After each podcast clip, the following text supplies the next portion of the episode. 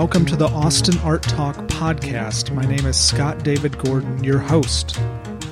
I'm a photographer who has lived most of my life in Austin. I've had an office at Canopy, probably the largest artist studio complex in town, since it opened over five years ago. So I'm surrounded by artists and do make an effort to also get out to openings at galleries when I can, along with other art events. And after years of listening to podcasts, I decided to start one myself, and it just made sense to start with what I know and who I know. And all I can say is that it has been great. And I am so grateful to be able to do it, and I'm thankful to everyone who has been a guest. I'm really looking forward to the coming year and all of the people I will meet and interview and get to spend time with. But before we get to 2018, let's finish this year right with some great interviews. Like this next one with Yuliya Lanina, one of the most diverse artists I know, who has, from what I can tell, already gained a lot of life experience and wisdom as an artist, and whose work is evocative and multidimensional, working with painting, animation, animatronics, on her own, or in collaboration with others. She creates performances in person and through the movement of the beings and creatures she brings to life on paper and in three dimensions. We speak about her life, starting in Russia, and work our way up to the present and look to the future. So here is Yuliya.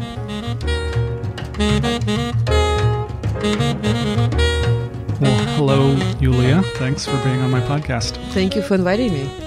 All right. So when people when you meet new people and they ask you about yourself, what do you tell them? If they want to know who you are, what you do. Well, usually when people meet me, they first ask me where I'm from because Oh, I have an accent. Right. So then I have to go into the explanation that I'm from Russia, lived in Moscow, and then I moved to New York, and now I live in Austin. Mhm. Um, as far as what I do, I'm an artist. I'm a multimedia artist. I do animations, performances, animatronic sculptures. I do a lot of collaborations with various people, composers, um, technicians, uh, dancers. I'm also uh, a professor at UT Austin, and I'm a mom of uh, twin girls, Anya and Katya, who are six. That's a lot. Yeah. And you're pretty prolific. I mean, I've looked at your website and all the things that you've done. I mean, you've done a lot of shows, you've had a lot of exhibits all over the world. It's pretty cool. Yeah, I try to get to, to uh, keep myself out of trouble. Yeah. Oh, is that that's what it's about? No, I feel like it's really important. Part of part of, uh, um, I guess, creation of my work um, is communicating to the viewers. So for that reason, I feel like showing uh, my work is really important part of my process because I really want to engage with people. Um, and some of the latest pieces are performances, which are all about engaging people, and um, also um, the sculptures that I make. Um, they only activate when someone is standing in front of it, and so if no one is in front of it, then it won't work. I feel like there's some artists that would prefer just to be in their studio working alone or they're creating their work for themselves. Like why do you think why are you motivated to engage with people so much? Well, I think it started for me when actually I moved to United States Okay. um, when I was 16, and I didn't speak English that well, and so for me, art became a way of expressing my feelings and communicating. Prior to that, I was studying music, and I was actually kind of entertaining the idea of becoming a musician. Mm. But since moving here, um, I basically switched to visual art. And so I think in that sense, my work is about communication with people. But I do love working by myself in the studio. That's how I create my work. So you said you moved here at what age? I moved here, well, to United States when I was 16. Okay. I just turned 16.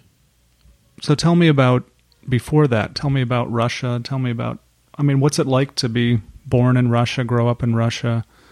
Like did you have any art influences there? Or I guess music, but uh were you, Well- did you ever indulge in art or think about art or see art or your parents?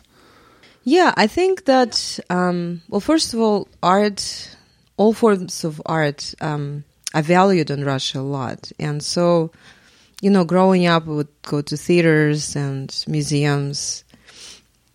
Um, my father was an engineer, but he he would do some things at home. He liked to work with his hands and making different sculptures and Oh wow, okay.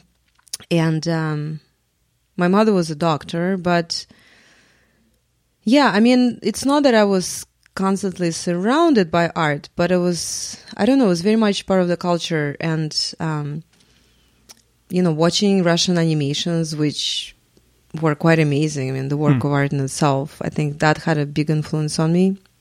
what are those like? I don't I don't know what Russian animations are like. Well, there are all sorts of uh, different animations, and you should watch them. Okay. Um, they're, they're not like Saturday morning cartoons. No, not at all. I mean, there, there there was a time in Russia when uh, pretty much all of the talent went into animation because um, uh, films were censored, and Hmm. it was much easier to, you know, sort of talk your mind through a crocodile. Um, it was not as offensive. You can uh, kind of make certain statements without being direct And get away and with so it. a lot of yeah and so a lot of uh, really talented people went into animation and so it brought russian animation to like the highest level Oh um, wow, I never heard of that. yeah and, these all, are just like kinds cartoon characters, really. all kinds you know claymations Oh, okay. stop motion i mean all everything you can think of Oh. so Yeah. it's it's a very rich uh, kind of history of um, animation. So I grew up watching that, um, and I went to music school. So I studied music pretty much. I went to music school at the same time as I went to regular school. So I had half a day um, in regular school and half a day in music school. hmm So I graduated with two diplomas. And, uh, you know, and the thing about Russia, everything was accessible, um, was available. You didn't have to pay a lot of money for amazing education. Um, there was a lot of public services, you know, a lot of them, um, free This was in the 80s, right? 80s, Yeah. yes. So it was not bad growing up there. Oh wow. Um, the downside for us was that we were Jewish, and so it was, uh, you know, historically um, anti-Semitic country. And so towards the end of the 80s, there was a lot of um, kind of uprising of uh, different nationalistic groups that wanted to get rid of Jews and Hmm. you know, sorts of things like this going on. And um, and United States opened their doors for Russian Jews, and we came as refugees. Hmm. So yeah, so I came as a refugee. Not right away. First, I came as a tourist, and then I came back as a refugee. So your parents so you had the idea to come here or were they and did they have to encourage you say like we want you to have a better life or or did they want to come too or the whole family? Well, it's a little complicated. Um, my father really wanted to come here. my mother was ill with cancer, and so um, there was a better treatment for her Mm. in the United States. I was ambivalent, honestly, about what to do with my life. Okay. So maybe if it was up to me, I would have. Um, I think maybe I would have moved to Berlin. Okay. But since everyone kind of decided that United States was the place, so we came here. Yeah. And you moved to New York, right? Or First upstate New York, and then New York City. and who moved with you? Well, first, as I said, I came to as a tourist, and then I stayed with my relatives. Um, and that situation turned sour kind of quickly, and um, and then I went back, and um, a year, you know, since my first visit, my family um, got a refugee status, and so we went for the interview together, and then we were able to come together the second time around. And you didn't know English when you moved here. What was that like? I knew some. So in Russia, I studied English, but the English that I studied was um, pretty much to read newspapers, specifically political columns, but nothing to do with you know day to day conversational language at all. So I didn't, I, I couldn't talk to people. I remember, you know, and also the English that um, I was familiar with was English English. And so when I heard American English, I had no idea what people were saying at all. Yeah. So it was really bizarre experience. Um, and also the feeling of, uh, you know, at 16, I thought of myself as, you know, formed individual that had, you know, some thoughts, you know, somewhat complicated thoughts, and then all of a sudden going back to three year old. That Wow. was that was not fun. yeah, Um, not being able to communicate what you were no, not being able to communicate anything, or not even knowing what people tell me. Mhm. so that was yeah and also you know when i first came um, from moscow when um, you know we lived in the area where everything is walkable and plus it was perestroika time you know the whole country was celebrating or not celebrating but it was you know very engaging time and i came first to westchester which was a big culture shock Hmm. And what was it you mentioned was happening when you left? perestroika And tell me about that. So it was the time when all of a sudden um, people realized that they were lied to. Most of the um, most of the things that we read, most of the things that we studied about Russian history was not true. Truth is, everybody knew it, but finally, you know, was um, we could speak about it Oh, okay. and we started learning about things from newspapers we started really feeling that we could we we are part of the change part of the history that as a young generation um, you know we could actually make a difference in Hmm. where the whole country is going and it was super exciting But then you Um, le- you left. So you, well, then I left. Um, so, and things turned the other direction quickly in Russia as well. So, you know, that was uh, basically a couple of months after I left. There was the school where, um, you know, the the people, you know, took kind of like a group of people took over the government. There were tanks on the street all of a sudden. So, I mean, the economy collapsed completely people lost all their savings it came from it so it went from being this very exciting time to be there to very dangerous and um yeah so in some way i missed all that Hmm. yeah. um but then i got to experience american suburbia and that was quite interesting in itself as well Yeah. How did you adjust to that? Didn't you start thinking more in terms of visual art then at that point? I did, yeah, because I, I really needed to kind of find something, some kind of a refuge, and so art became that. Um,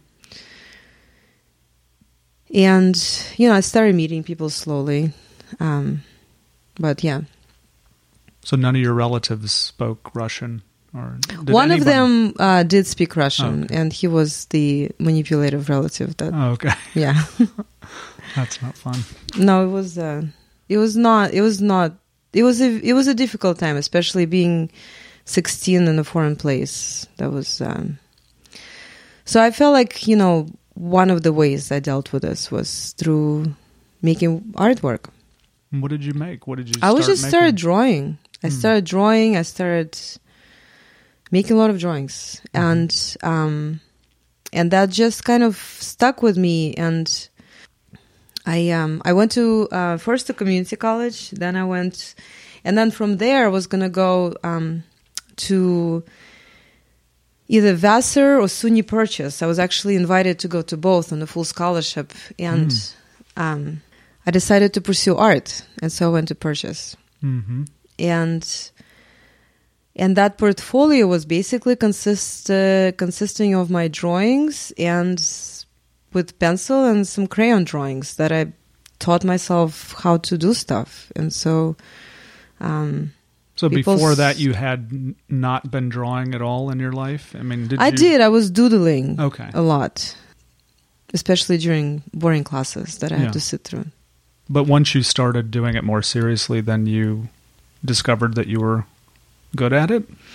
Well, what happened was I discovered that it was, well, I think for me, art is it's a kind of a it's almost like air. Like I cannot live without making it. Mm. Um, and so from music, it went um, the direction of art, and so I just realized how much I need to keep making it, and I still do. So I feel like a lot of, you know, making art is not, you know, it is somewhat of a choice, but it, but it's not really. I feel like if I don't make it, my life will be much more miserable. Okay. So how was college then? So college was, um, you know, it was mixed, but I um, um, I'm glad I went. I went there. So what had happened? Uh, my mother died as I was in college, and so I worked through that time. Mm. And what happened? Pretty much, teachers. It, it was not so much about you know what I was learning, but people kind of gave me space to process whatever I needed to process. Because you were here and she was in Russia. Right? No, she was already here. She was in um, in the states. So she after so the first year when I was 16 I stayed in the states by myself and then I went back and so at I guess 17 and a half we all came here. Okay. And she was already like her cancer was already progressing pretty extensively so so she ended up continuing with the treatments. Yeah, so I was I was there through all of it. Okay. Right. So like you said you were in college this happened and then you said you kind of everyone gave you space to process it. Yes, everyone gave me space, and I was very angry for a number of reasons. And I just kind of made a lot of um, splatter painting and, you know. So you processed it. I processed a lot of things. Through, I still do. Yeah. In fact, you know, I have a bad day, I make a, a painting, and life is better. Oh, okay. Art therapy. Yeah, I mean, Or I feel life. like art is more than therapy, but it's um, it's part of it. But you know, as I said, like it's it's kind of like breathing air. So it's uh, you know, is breathing, you know, therapeutic. It's necessary. Yeah, you're right. So So you you were processing this, and I'm assuming then that influenced all the work that came after that.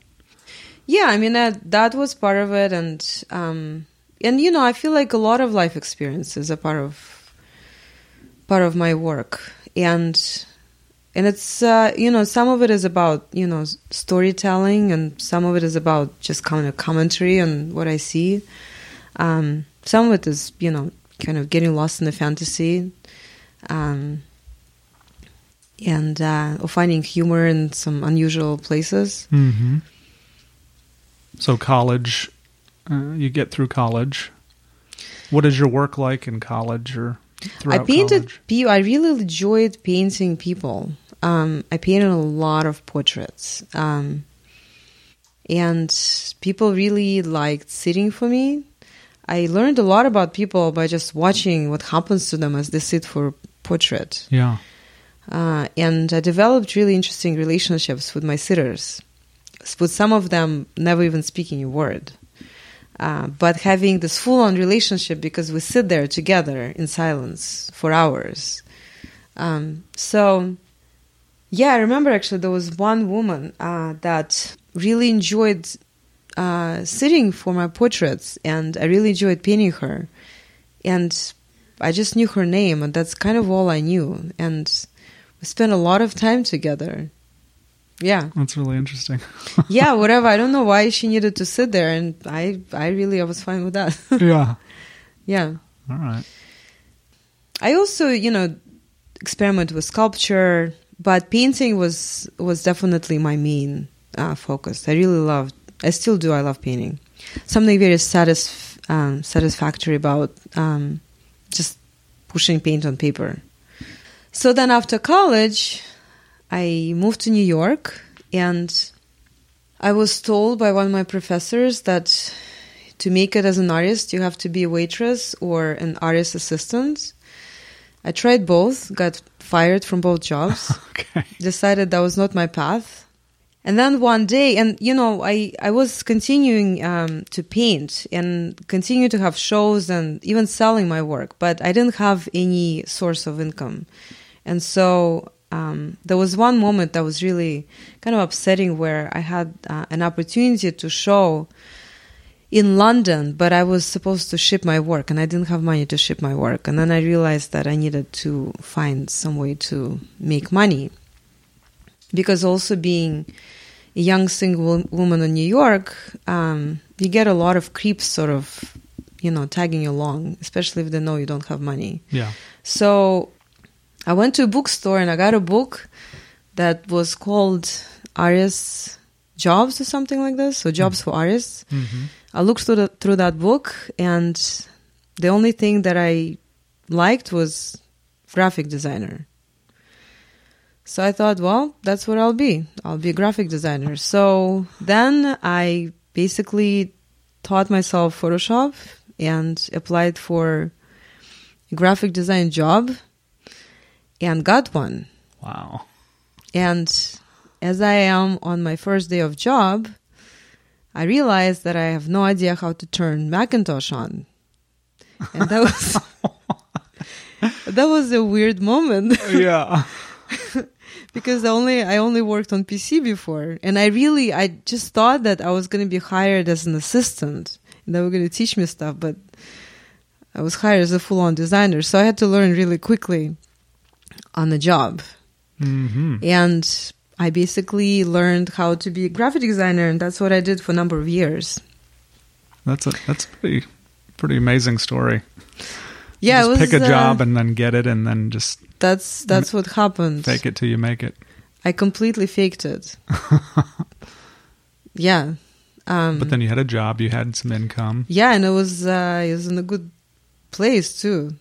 So then I continued working as a graphic designer, and it was during the boom.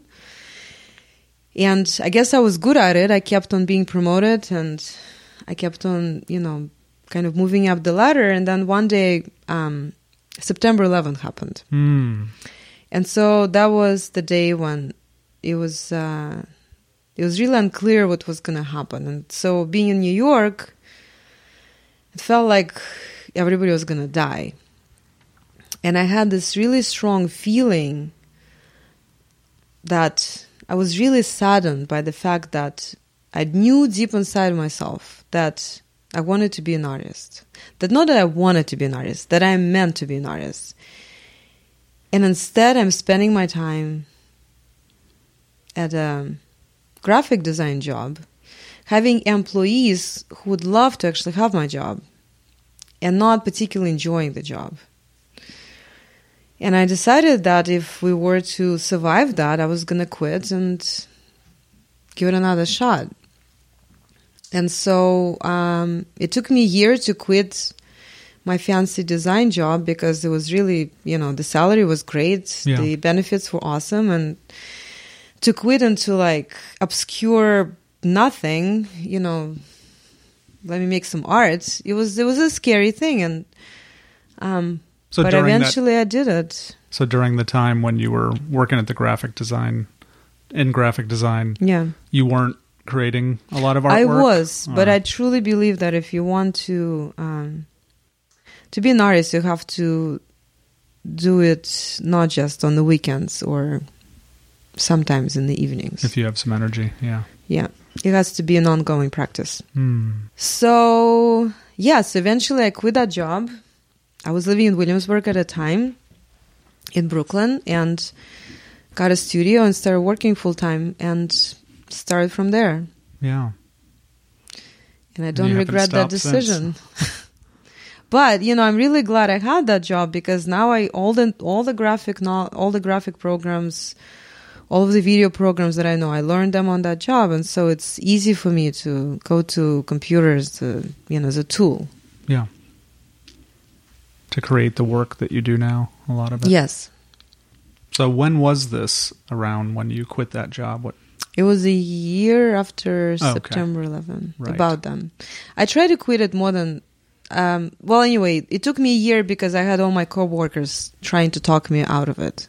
Mm-hmm. So I was, as I w- was walking to HR office, I would meet someone. They're like, "Don't do it." Uh-huh. like, nah. So yeah, So you got into your studio and you're wanting to be a full time artist. And what what's your work look like then? Like, what are you doing? so yeah, so I started making. Uh, it was different as I wasn't painting anymore. I started making collages. I started making um, body casts, and there was. Um, yeah, and, and I had really profound experiences in my studio. You know, Mm. just really like almost spiritual. You know, where I really felt that um, like I was not the one making the work.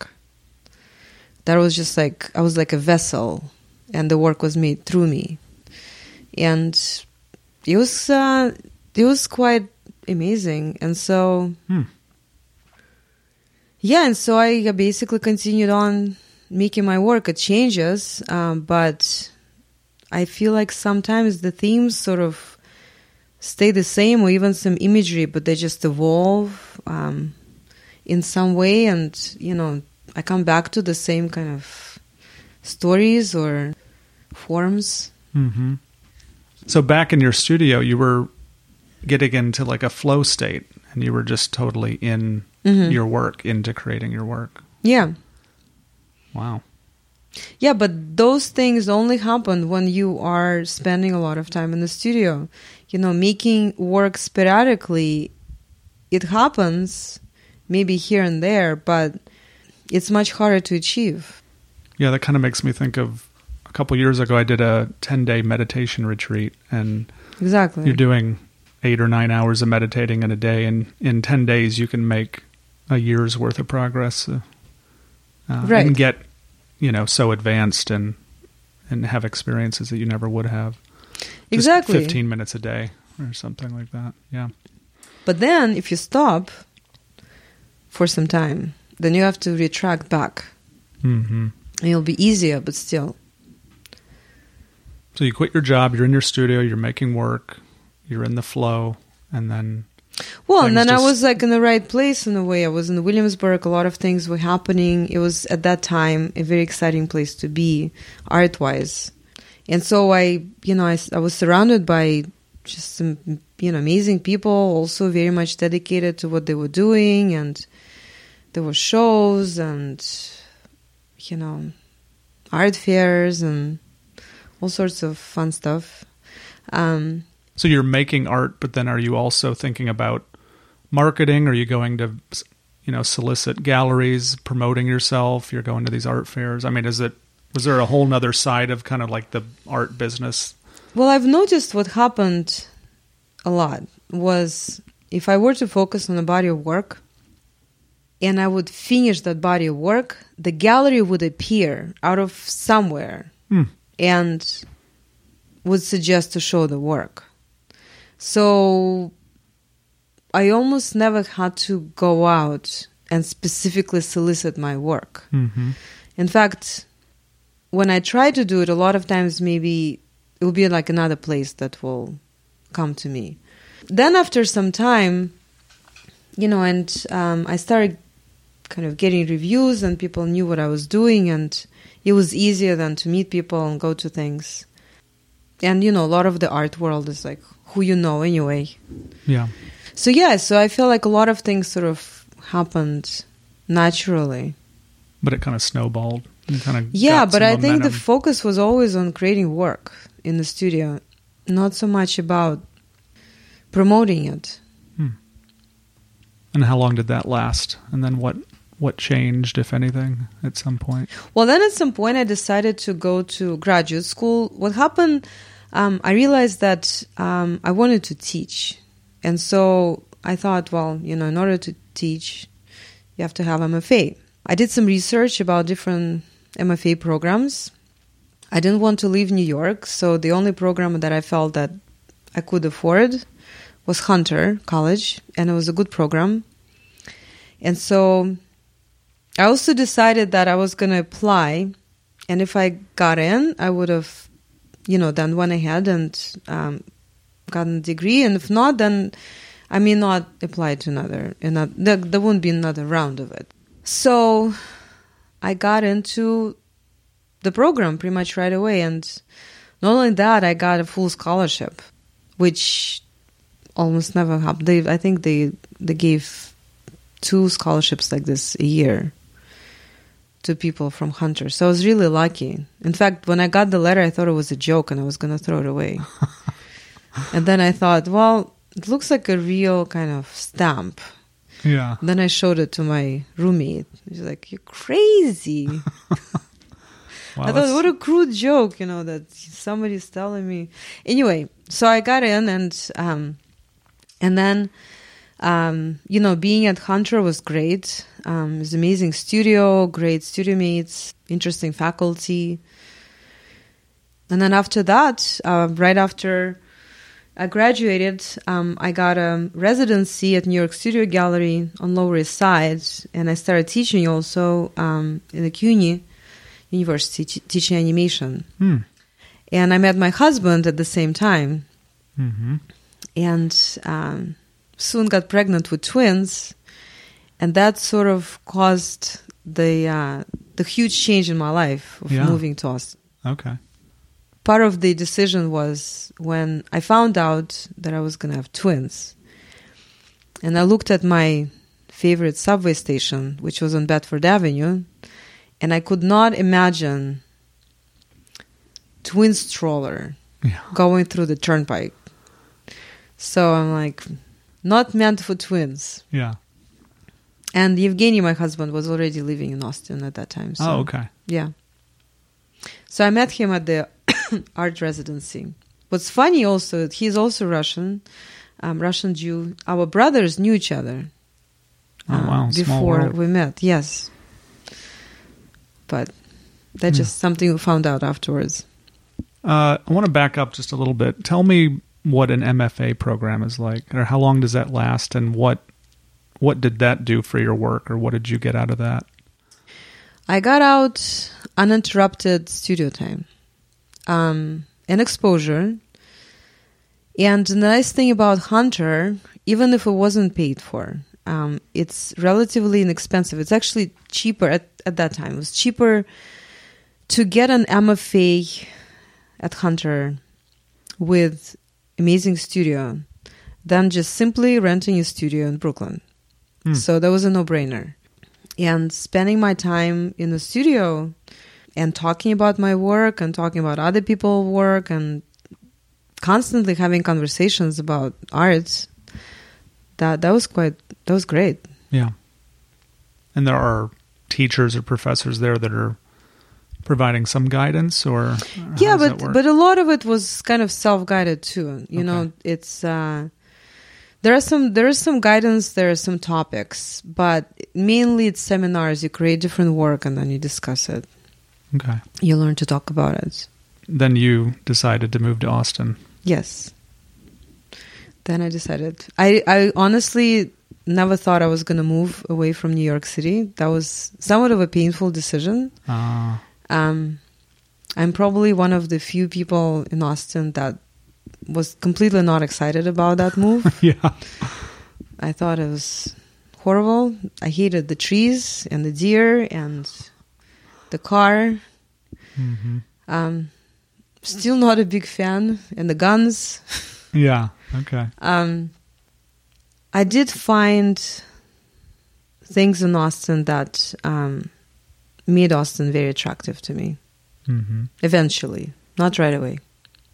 And it made sense to you that that it would be a better place to raise your daughters, or you thought Well, I think considering the circumstances, Yeah. um, considering that parents, one of them is an artist and another is composer, I think financially would have been tough to be in New York with twins. Maybe if it, wa- if it was one kid, something to consider, but two, I think is a very different story. You know, I, I never had children before, and I think I, it took, uh, it was many, many, many, many years before since I held one in my arms, so I didn't even know what it was going to be like. hmm, Um, and so when I moved, I also had a commission that I was working on. I was working on a music video for Mike Doughty, and so I moved and I was working until the time I had to go to hospital. Wow. And then afterwards, I realized that I forgot to read all these books about that, you know, for oh, parents. Oh, yeah. For parents who, who who are new to this, I'm like, what do you do now? What to expect? yeah. Luckily, nature took over, but Yeah. I was clueless. But you made it work. Yeah, no, it's it's all fine you now. have to. Everybody survived. So did what did uh how did having kids affect your work or like was there a shift? I mean, you're moving to Austin and then you're having kids. Seems like a could be a lot of shifts there or maybe did your work stay consistent through that time? well, I learned how to work on my head, which I never had to do before. Hmm. Um, and when the kids were small, well, newborns, I was on this really weird schedule that every three hours I have I had to wake up, feed them, change diapers. Evgeny was helping a lot, um, but it, it does require two parents, you know, Mhm. one per kid essentially.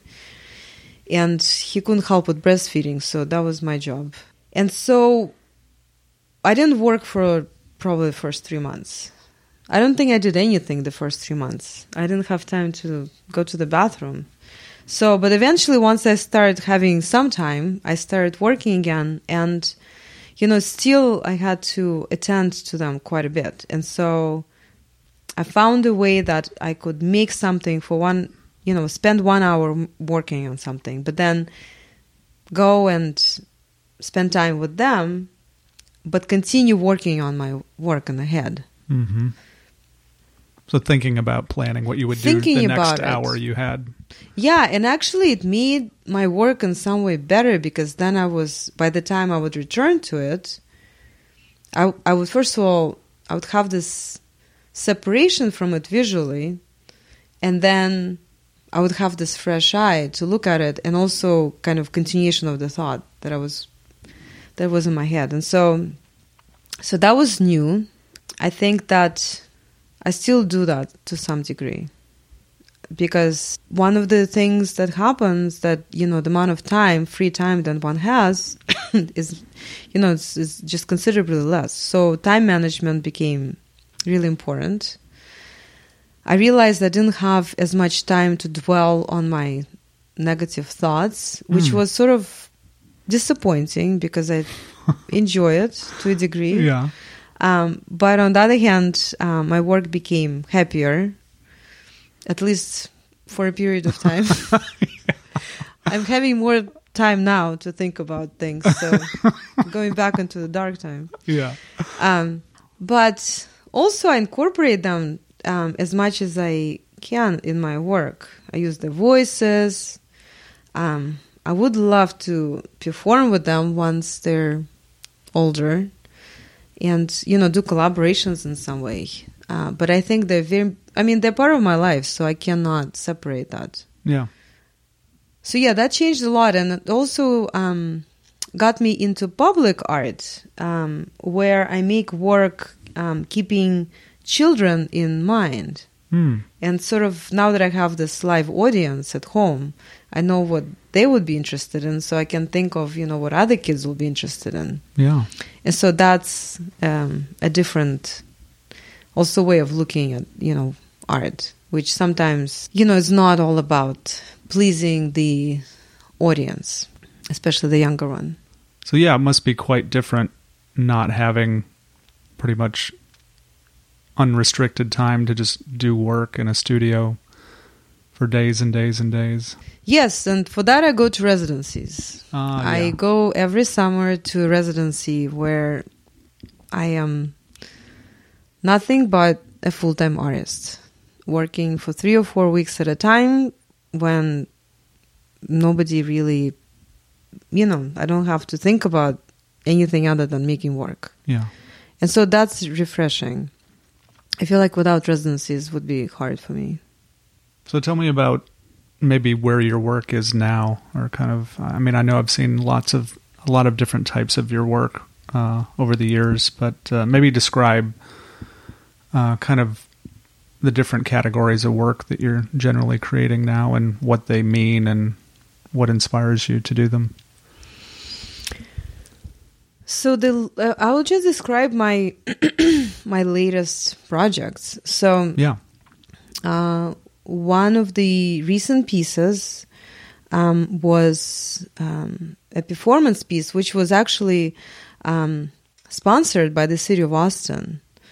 Uh, which you know, one of the amazing things about Austin is that it's really it, it invests in local artists, and so so I've been making animations for some time, and um, about two years ago, for the first time, I created performance piece for Fusebox, and that sort of got me into making that sort of work where um, it's me, my art, and the audience. So this kind of immediate engagement with the audience, and so um, that piece was um, created with Russell Pinkston, who wrote music for it, and Andrea Ariel helped with uh, choreography. Mm-hmm. And it's a new thing for me to be doing it and to getting into performance art in my early 40s, not exactly early for performance art, but I don't know, I feel really driven by it. Yeah. And I feel that the animations, you know, they, they have this different life once I am in it. And my work is so personal, and so here I am myself with my work. Mm. I'll be doing another one soon, this time working with um, a Russian composer from St. Petersburg, uh, Vladimir Rannev. we did um, a previous project um, together. And then another piece that I recently um, been working on, still working on, uh, is the um, is her story, which uh, I was fortunate enough to have a residency at UT Austin, and um, together with the help of some of the students, um, I created an avatar based on myself, Oh yeah. and it's uh, animatronic, so it moves when someone is standing in front of it, and it has supporting characters that move with it, and it's going to have a sound component as well. And this piece is still in development. Mhm. Um, Just to back up to the Sure. animations that you're doing the performance with, those are based on your paintings. yes, so all tell of my me about your animations are based on the paintings. Yeah. So I've been making robotics, um, kind of an, um, animatronic pieces for some time, and making films. And so when I um, went back to painting, I really felt that they had to move. And so animation came really like came naturally. Just I I wanted the characters to essentially dance and move and do something to the music. So that's what my animations. They're all based on the paintings. So it's it's a lot of work. I have to create a whole bunch of paintings, which you know gives me an excuse to make a lot of paintings, which I love doing, and then I get to um, reconfigure them again um, in the animation, and then create kind of like a different story with them. So it's not that you were creating these paintings and then you realized, oh, I could make these into an animation. It was like, oh, I want to make an animation. I no, need to no, I made the paintings, and then I was like, oh, Okay. they look like they're almost moving. well, tell me about the characters in your paintings, though, because they're very unique. Like, what inspires that? Or maybe you could describe that for someone that hasn't seen your paintings. Like, these, you know, somewhat bizarre kind of uh, characters that are kind of an amalgamation of all kinds of different things plants and animals and people and yeah Yeah, I think a lot of it comes from Russian folklore where, you know, everything is alive essentially. Everything has a soul. Grass, trees, birds. hmm I'm not sure bugs were part of them, but you know, but I would say, you know, bugs, why not, right? yeah sure Um, and so, in some way, I'm really fascinated with this uh, anthropomorphic characters, hmm and you know, and thinking of myself as you know one kind of animal and then another kind of animal, or other people. You know, we always think, oh, this person looks like that animal, yeah or that animal looks like this person, And so I try to play with that. Um, and in some ways, so a lot of the work is collage based. So I start with cutting out different images and kind of pasting them together. And then I will paint over them and I will change them, but the base will be there. And this particular process, um, I started working on it um, before, but I very much started relying on, on it um, when kids were young because then I'll put collage down, it can go away. I know it's there, I can think about it, I can come back, move things around, and then start painting on it and have this continuous kind of working um, thought. Mm-hmm. And then with the um, animations, essentially I cut those paintings up, this time in Photoshop, put them together, they kind of create, you know, create these puppets and then animate those. Mm-hmm. And so it's this constant kind of cutting, cutting and then putting together process, which I enjoy a lot. And I, at some point, I was thinking about, you know, the um, one other source for it, and I remember, and I honestly, I wish I can remember where, um, which character said this, but I remember it was an Oscar Wilde's um, character that one of the heroines said that. She felt at some point that she was a vase that fell apart and was broken into pieces. And then for the rest of her life, she's putting herself together in the best way that she can. Mm-hmm. And when I read that, I just thought, "Wow, it was beautiful." But then I, th- but then when I think about my work or life in general, that's such a beautiful metaphor. Where at some point, everybody experiences this kind of fantasy of childhood where everything is certain way Mm-hmm. and it gets shattered and then you're kind of left with emptiness and then for the rest of your life you try to put it all together in the best way that makes sense to you yeah. and so in some way that's what i'm doing through the characters and Wow. through my paintings That's beautiful. thanks i didn't say it that was Yeah. But it, you were insp- you're, are you often inspired by literature and other people's art? I'm inspired by other people's art, by literature, but I'm inspired by everything that um, I I experience. And sometimes, I mean, for example, with this uh, particular story, I read it when I was I don't know 15, but then I started thinking about relation uh, of that saying to my work recently. So, you know, you never know when these inspirations how they hit you and in which way. yeah. These performances, you're projecting the animation and you're interacting with the characters.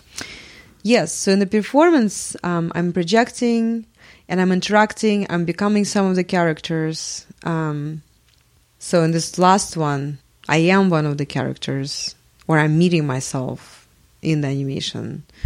And so it's really, I, I really enjoy kind of going into my subconscious through my work Hmm. in places that I, I don't think I would ever be able to enter if I was just talking Hmm. and I really trust that process, that that intuitive, I don't know, force that helps create stuff. That it's much more wise than my consciousness. Mhm. And how do you how do you feel like you tap into that? It just happens as you're I just working. try not to question it, which is hard, and create space for it. Hmm. So it seems like you end up collaborating with a lot of people. What do you like about collaborations? Well, I feel like the um, collaborations create the best work because um, everybody brings something to the table. Everybody has an expertise in something or a passion, and together we can make something really special happen. Uh, I started collaborating actually s- at Purchase. Um, Hmm. I had a roommate who was a choreographer and a dancer, and we started working together and worked together for years um, in New York and produced a couple of ba- a ballet and um, yeah, a couple of dance performances. Definitely, you know, collaborate with a lot of musicians and composers. Um, and that, that that also partially has to do with the fact that I come from musical background, and so maybe in some way I'm never satisfied with just art form or feeling that it's complete on its own. I feel like something else has to happen. Mm-hmm. Um, I need to experience it in a different way. And so I'm always looking for new ways to kind of experience painting or sculpture or performance. And so, and, and, and I love working in teams and I have certain people that um, I've been working on for a very, very long time. And so that, that's a very special relationship. So yeah, in, in some way I feel that, yeah, I feel that most of my work lately is um, collaborative in nature you know, creating films for sure was a it was a collaboration. I never would have been able to finish one on my own. That's why I do it, and I look for new ideas this way too. And sometimes, like for example, when I was creating uh, a new performance piece, so I create my side of narrative through visuals, and then I have a choreographer that kind of helps me with her vocabulary, and then I have a composer that creates their own vision. And so then it's a combination of all these three different things. And I think if I were to do it on my own, it would be, I don't know, it would be different. Maybe not as good. Yeah. well, definitely not as good. I would never be able to do all these things. And so, yeah, and I mean, and also I, I think that art when I think of visual art too, like I don't think of it as just visual, just something that you look at. I think you know how many ways you can experience it, Hmm. um, and I think that's been the case probably from early on when I started making it. Also, I collaborate a lot with poets because I feel that they they have their own vision, and then the imagery lives, you know, through their um, poems, and that's a great, wonderful thing. And then I get to listen to um, their inspirations, and then it can go full circles as well. And I get inspired by poetry and by um, prose. So, yeah, so it's, I feel like in a way art is all very much connected. Yeah, you had something recently where poetry was written and spoken. Yeah, I had a show at Camiba Art um, last year, and um, there were poets, a number of people, a lot of them Austin based, like Lisa Austin and Cecily Parks were uh, two of the poets that I collaborated with. And um, also Taya Kitaiskaia. And a there are many, many poets. And and so each of them chose uh, a music box that spoke to them, and they wrote a poem related to the piece. And then we had a poetry reading during the opening. And I thought, you know, it's just great, um, you know, to have that experience. You know, poets coming into the gallery, they experience um, different things, right? And so artists coming into the gallery, and then they'll hear poetry, and so we just become richer together. Yeah. Yeah, and I feel like um, I want to continue collaborating for sure. Yeah, it must be really gratifying or interesting to hear someone else interpret your work or what it means to them or they might see something in it that you never even realized was there or that you had, didn't see. Yeah, or just something that it is, you know, it is for them, or you know, they saw a different way to look at the story that I interpreted. So yeah, it's always good to hear different point of view. hmm So you have your paintings, you have your that are made into these animations, and you're performing with them, and then you also have a lot of different types of work that you've created that I've seen that moves and is animated. What's that about the animated work? Why the desire more- for animation? I think there was, like uh, a you know, three-dimensional. Yeah, I think it's all about you know this. The, I'm looking at the sculptures as they're they're performing in some way. So everything kind of is alive, right? And so I want to make everything move, or speak, or do something. Yeah, I mean, creating anima- animatronics and creating also um, another project that I did recently was uh, music boxes that I did um, in collaboration with Evgeny Sharlat, who's my husband Mhm. and who is an amazing composer. I'm really fortunate that um, we could work together. Yeah. and Ted Johnson helped with the um, engineering aspect of it.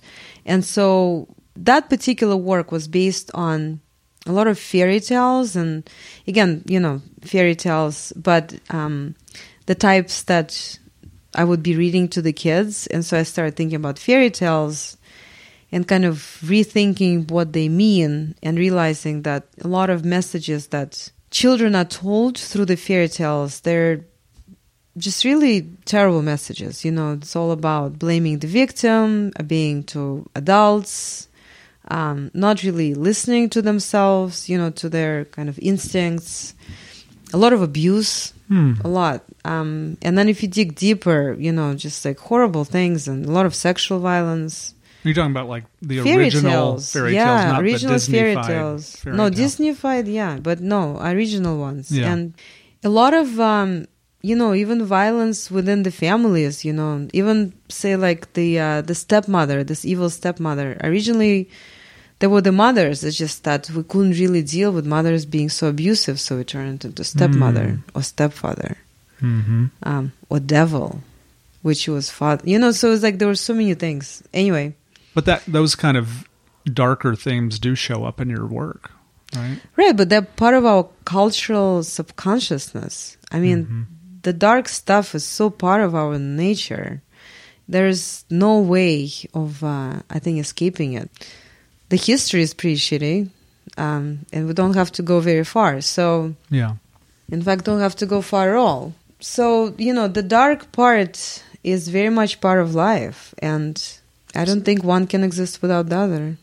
So when you're maybe creating work that has some darkness in it, or these animated dolls, um, and you're sharing those with people, what are you hoping to? Do you have a goal in mind, or is there something you want to elicit in the viewer, or is it pr- you're processing your own darkness, or Well, I don't think I'm processing just processing the darkness. I feel like I'm processing everything, um, and not all work is dark. And and when it is, I try to make it funny because I find that humor is the most transformative thing that we have, and I think that through humor, we can actually go deeper than if we just sit there and dwell on you know sadness or something. Mhm. Um, because if you laugh, then you know if you laugh at something, then you can really get to some something you can let your that's guard underneath. down a little bit? Yeah, you can let the guard down, but you can also, I don't know, you can just access something else that you can't otherwise. And essentially, and maybe it's also my personality. I find that when I'm super stressed out, then I find that everything is hilarious. So, and everything is just, it's just funny to me. absurd. Life is absurd. Yeah, but life is absurd. I think life is so absurd. And I one thing I enjoy about having kids, I enjoy many things about having, but I'm surrounded by absurdity now in real time all the time. And it makes total sense to everyone. And it's not dark at all. It's just like that's how, you know, people operate, right?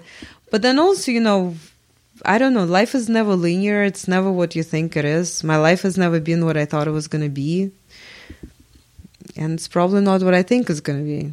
So, and I don't really want to know what it's going to be. It's kind of boring that way. what do you hope it will be, or what are you looking forward to? What's next for you, or what do you want to do in the future? You asked me a lot of different questions. Okay, you're right. Um, is there anything you're looking forward to, or that you're working on right now that's coming up? Is there anything I'm looking forward to? I'm looking forward to making a performance. I'm also going to be making um, um, an, a, another music video for Now Ensemble based on uh, the collaboration with Evgeny on the music boxes. So that will be very exciting. And, you know, seeing what this current project with um, my avatar is going to be eventually, I feel like what overall I really aspire to is actually just being present and alive. I feel like that's kind of all I want, really. I don't think there's anything else. Is that something you really have to be mindful about, or I think to be present, yes, because there are so many ways to check out. But I do find that when I, you know, being completely present with everything, right? The quality of everything It just becomes so much it just it's a it's a different quality and so yeah so i think that one thing i really don't want to do is to sleep through my life and however that's and i feel like you know making work or you know being with the family of you know other things friends however you know that's kind of what i'd like it to be Yeah. Me too. I like that. yeah Thanks for being on the podcast. I appreciate it. sure thank you for inviting me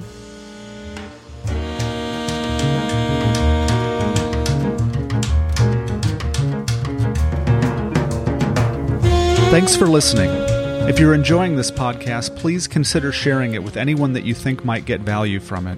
And also consider leaving a rating and review on iTunes. Be sure to check out the links in the show notes at the bottom of the webpage for each episode, or also by tapping the square Austin Art Talk logo graphic on your phone within the podcast app to discover more info related to my guests, their work, and many of the things we mention and talk about in the episode. Please don't hesitate to share any feedback so that I can continue to improve what I'm creating and make it more useful to you. Thanks again for your time and take care.